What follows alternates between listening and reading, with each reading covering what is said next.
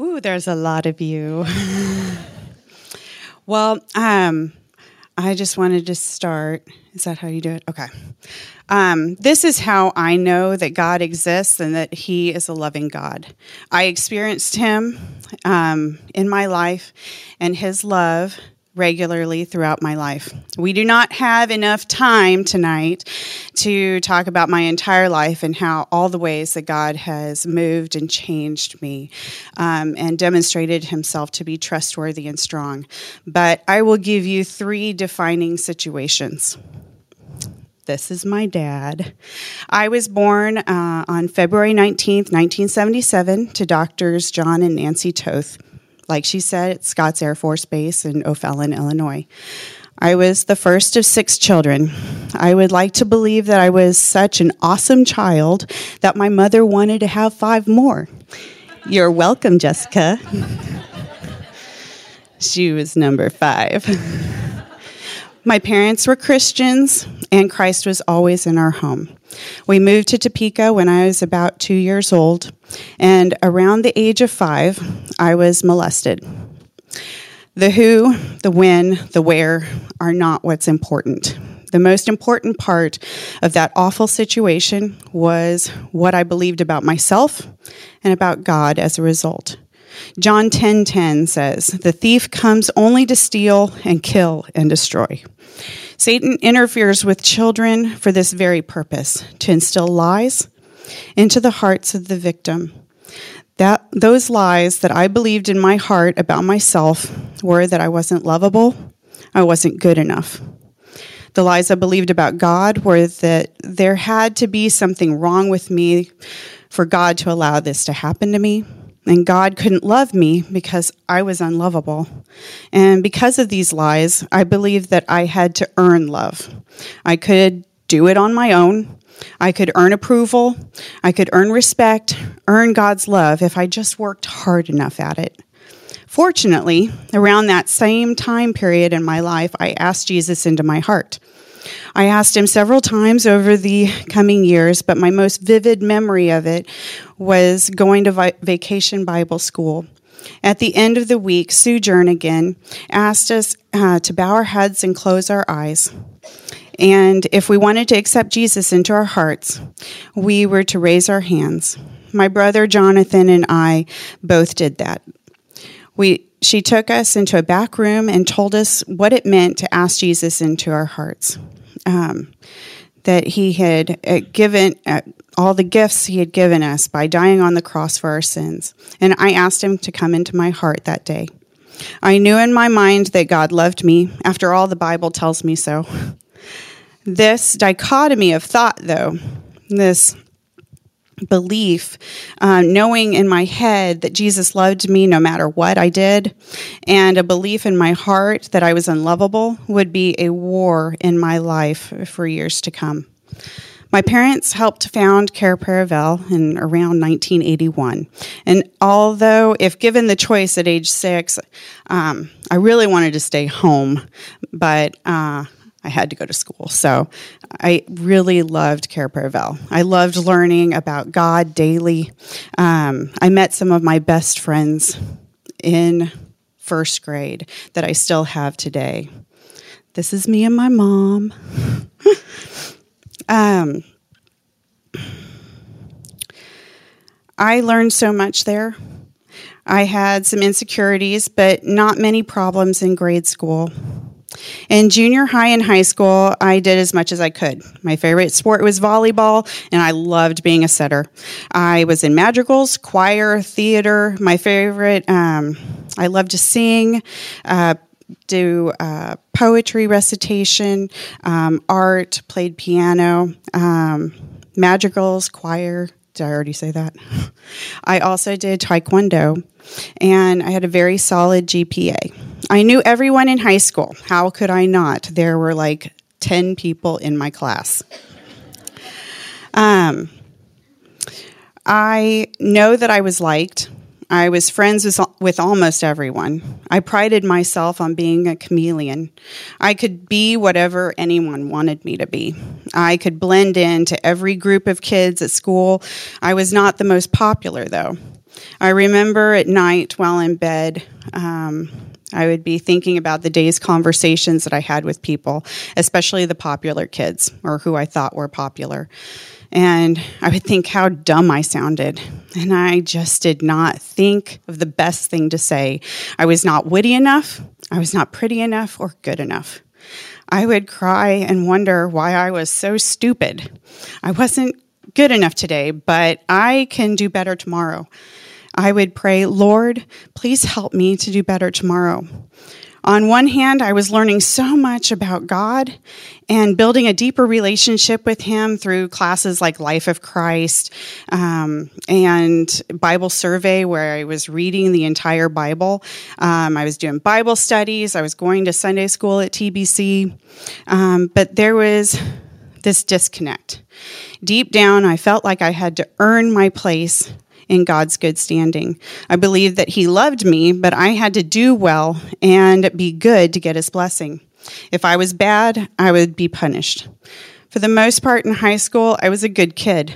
I was driven and wanted to go to college. I graduated from Cair Paravel and started my college career at Cottey College. This was a place where my faith became my own, not just something that I was taught at home or at school.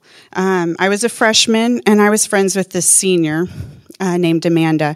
And at Cottey, um, it's a two year women's college, so there's two grades. You're either a freshman or you're a senior.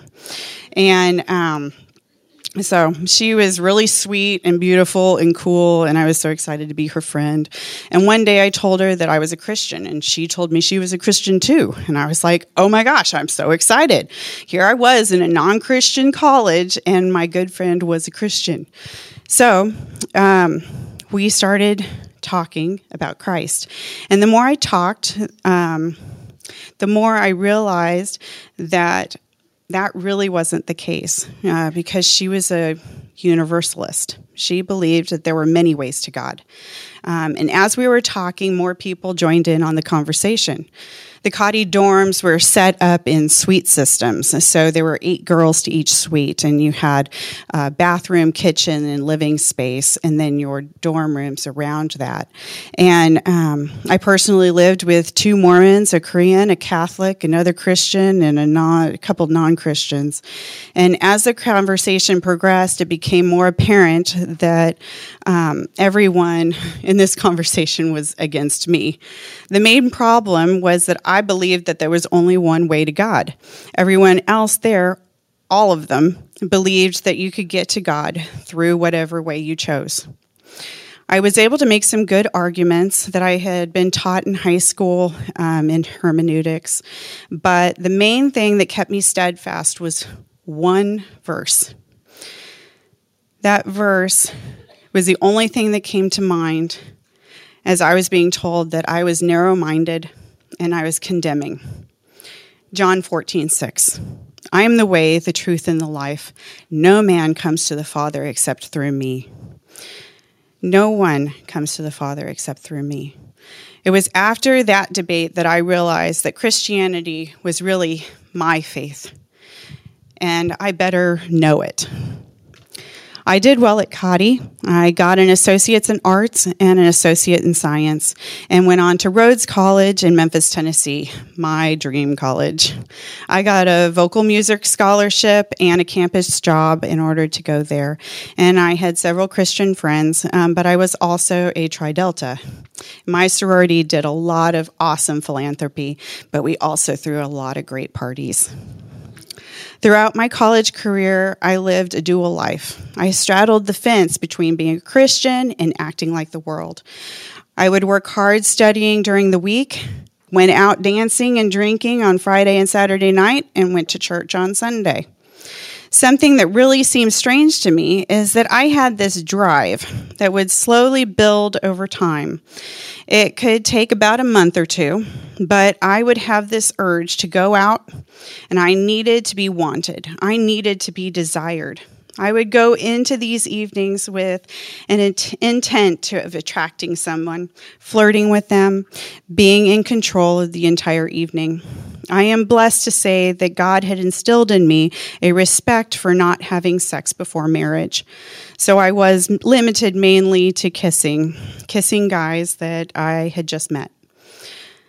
This, there was a sense of accomplishment when I would do this. I had proven to myself that I was attractive, that I could be loved if I really wanted to be by those guys. I was good enough. The next day, though, I would be deeply remorseful. Why did I do that? God is going to punish me. I am so sorry, God. I don't know what I was thinking. I sinned against Him, I sinned against myself. I did this throughout my college career, not understanding this drive and what it was stemming from. I could be really good for a while, and then this drive would slowly become stronger and stronger until I went out and got attention from a guy then I would be so condemning of myself, so remorseful, so repentant all over again. And that was my normal. I graduated in 1999 from Rhodes with a business administration degree, but had done all the prerequisites for pre med. A smart doctor that I knew, Dr. Doug Iliff, once told me because he was doing great ideas class in high school. If you know that you want to go into a professional school that will take a lot of time, like med school, then do your undergraduate in something else so that you don't get burned out before you even get into it. So I took that as good advice, hence the business degree and pre med. Um, I decided on physician assistant school and applied to several schools. At that time, there were about 500 applicants for just 45 spots. And I did a lot of praying. I really felt that this is where God wanted me to be. But I also knew that if this was where He wanted to be, me to be, He was going to need me, or He was going to need to get me into that school. Um, and He did. I was accepted to Wichita State uh, Physician Assistant Program, and it was about this time when I was preparing to go to school that I found out that my dad was cheating on my mom with another woman. I was working for my dad at the time, and one day I was just driving to work, and I thought, just out of the blue, I wonder if my dad's cheating. That just popped into my head. I have no idea where it came from. It was the weirdest thing, but that was like a half day of work. And on my way home, my mom called me and she said she needed to talk to me when I got home. I immediately felt the weight in the pit of my stomach. When I got home, my mom wanted me to listen to a saved message on my dad's cell phone. It was Cynthia, uh, her voice calling my dad her love. This was bad. Jonathan, my brother, was there, and he had listened to it first and was out the door to go confront my father. I knew my mom was going to kill my dad. When my dad came home, my, um, I knew my mom would go get the gun from the safe, and she was going to shoot him, and he was going to die. But when my dad did come home, my mom calmly confronted him and asked him questions about what was going on and she handled it really well. I couldn't believe it. Throughout my life, my mom had been a rager. She would get so angry about things, especially with the stress of holidays. And that happened throughout my life. But here, in the most stressful time in our lives, she was calm and she was collected. And I did my ask. I asked my mom um, what was different for her. And she said that she had been doing some prayer work and allowing God to work, really work in her life, getting rid of the lies that she had believed in her life. And I remember thinking, wow, God really works. Over the next year, my family went through the worst experience we could have imagined at that time. We had a family meeting where each of us kids poured out our hearts to our father. We told him how much we loved him, how much he was hurting us, and we all wanted him to come home. He needed to repent and return to us. We prayed with him, we prayed for him. We were met with hardness of heart.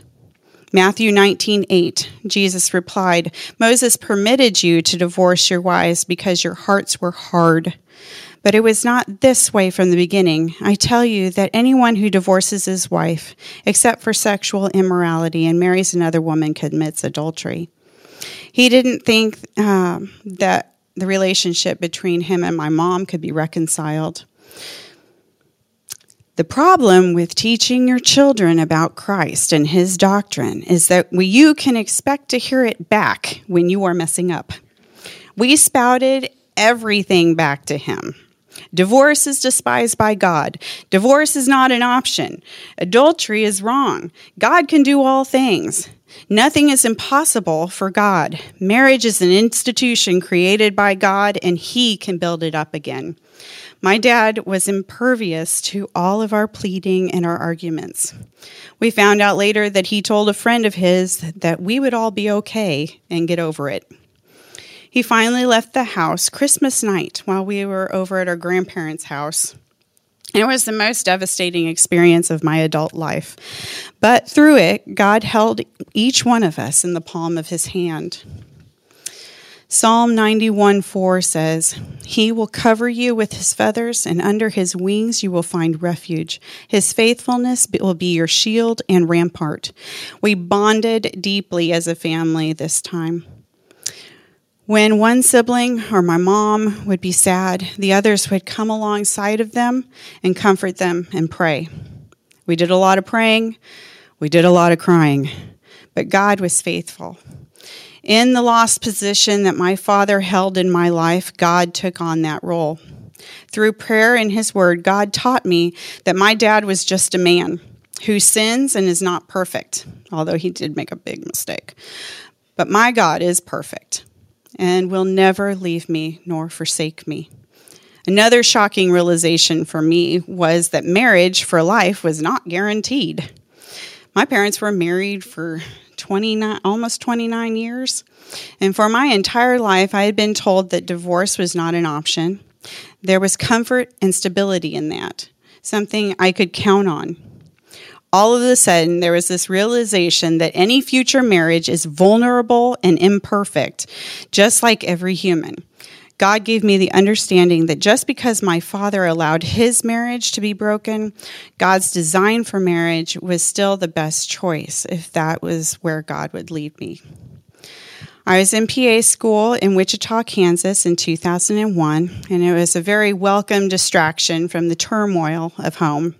It seemed every time I came home from school, there was some new depressing and saddening thing that we had to deal with as a family. I loved coming home to my family, but it was really hard. PA school was my niche. I found friends there that really understood me. They were Christians, um, and they were people that I could talk to, have fun with, and just enjoy. I was uh, still feeling this urge to go out and meet some random guy, get attention, feel like I was in control, and then punish myself the next day for doing it. At some point, I made the realization that this was not normal. This urge was coming from somewhere. The need for attention, the need to be in control, the perpetually condemning myself, they were not of God. I started talking to my mom about these things and started to do some prayer work. Now, when I say prayer work, I mean getting myself right with God and asking Him what was going on in my life. I would ask Him what He wanted to deal with in my life at that moment, and I would have to wait for His answer. It was not easy, and I had someone to pray with me. I don't know about you, but when I really am doing some deep prayer work with God, I get really sleepy. So I really needed somebody to be there to keep me going and actively praying. I usually had an emotion that would stir up, and I would follow that emotion like a, uh, to a memory, like a trail of crumbs, and ask him about what lie I was believing in that pain. And once the lie was revealed, Jesus would speak his truth into my life through either scripture um, popping into my head or his still small voice.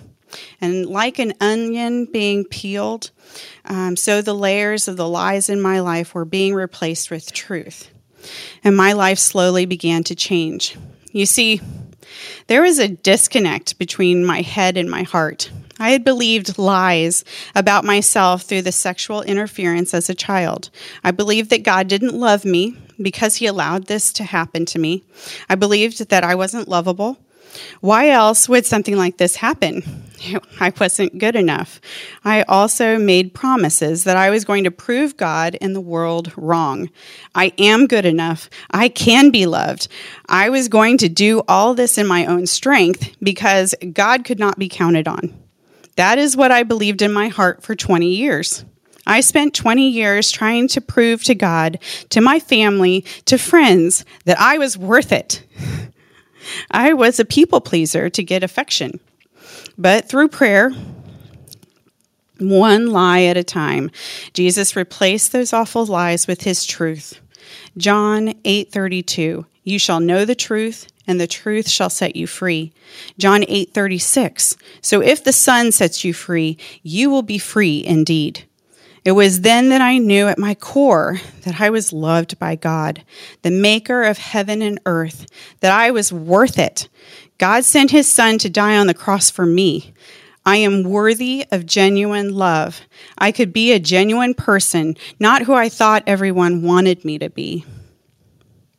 At this point, my heart was lining up with what I knew in my head about God that He is a living God that loves me so much. Remember that verse in the beginning that I spoke? John 10 10. The thief comes only to steal and kill and destroy.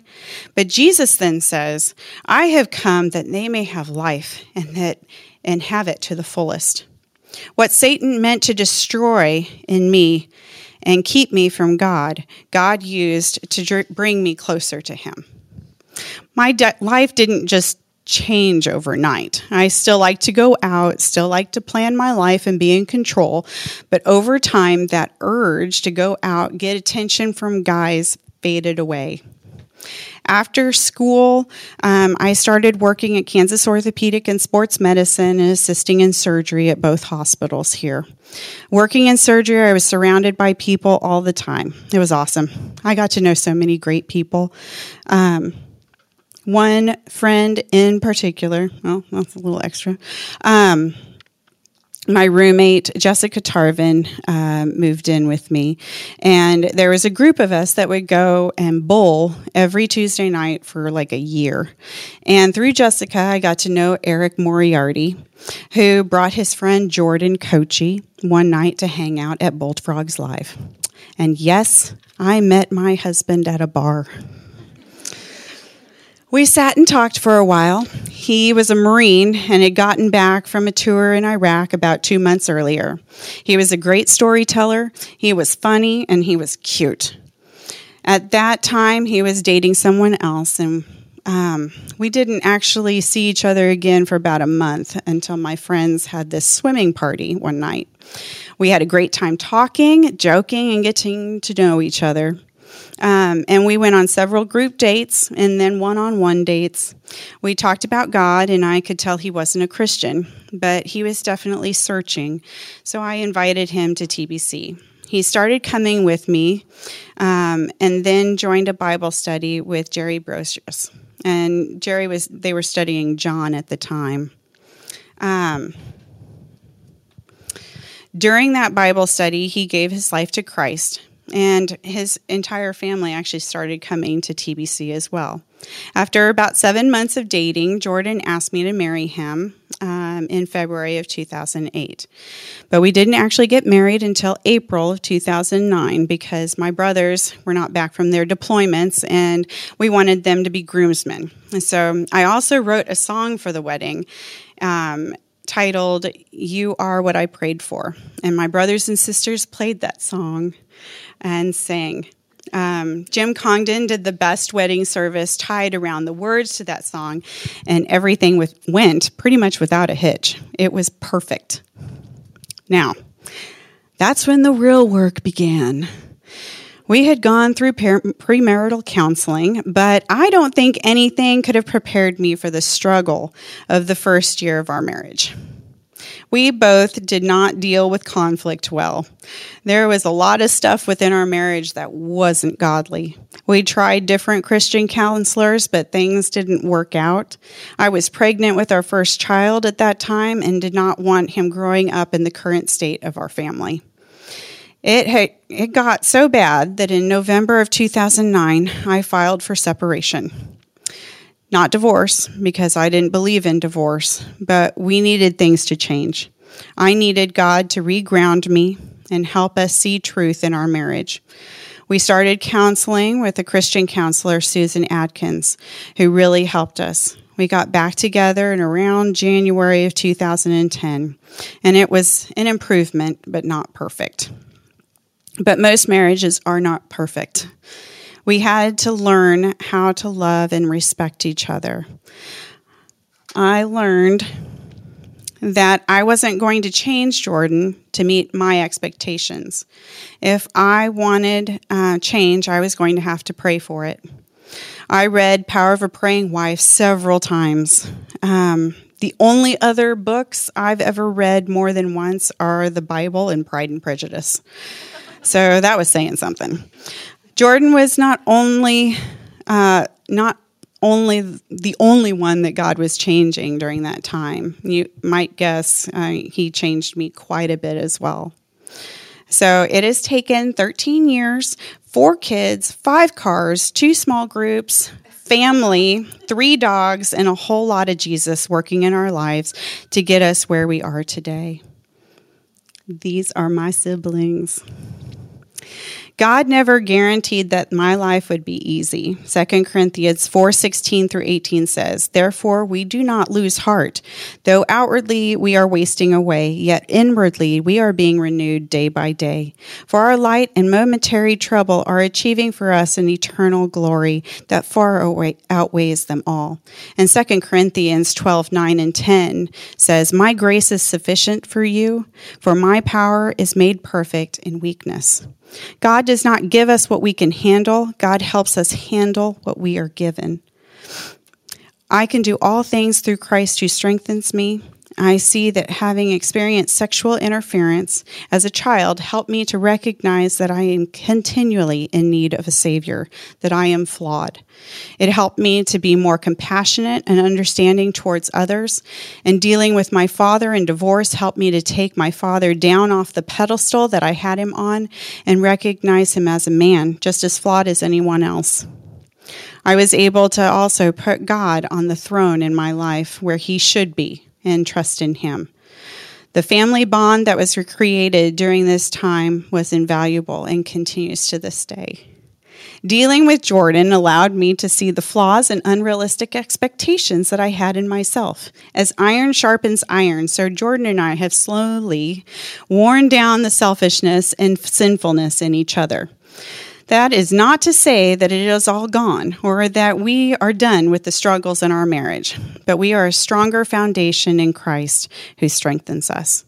I have a plaque in my kitchen that says, I still remember the days that I prayed for what I have now. And it reminds me that God is awesome and can do anything, change anything, create anything, even out of sin and pain and loss. I experience Him daily and I love it my story.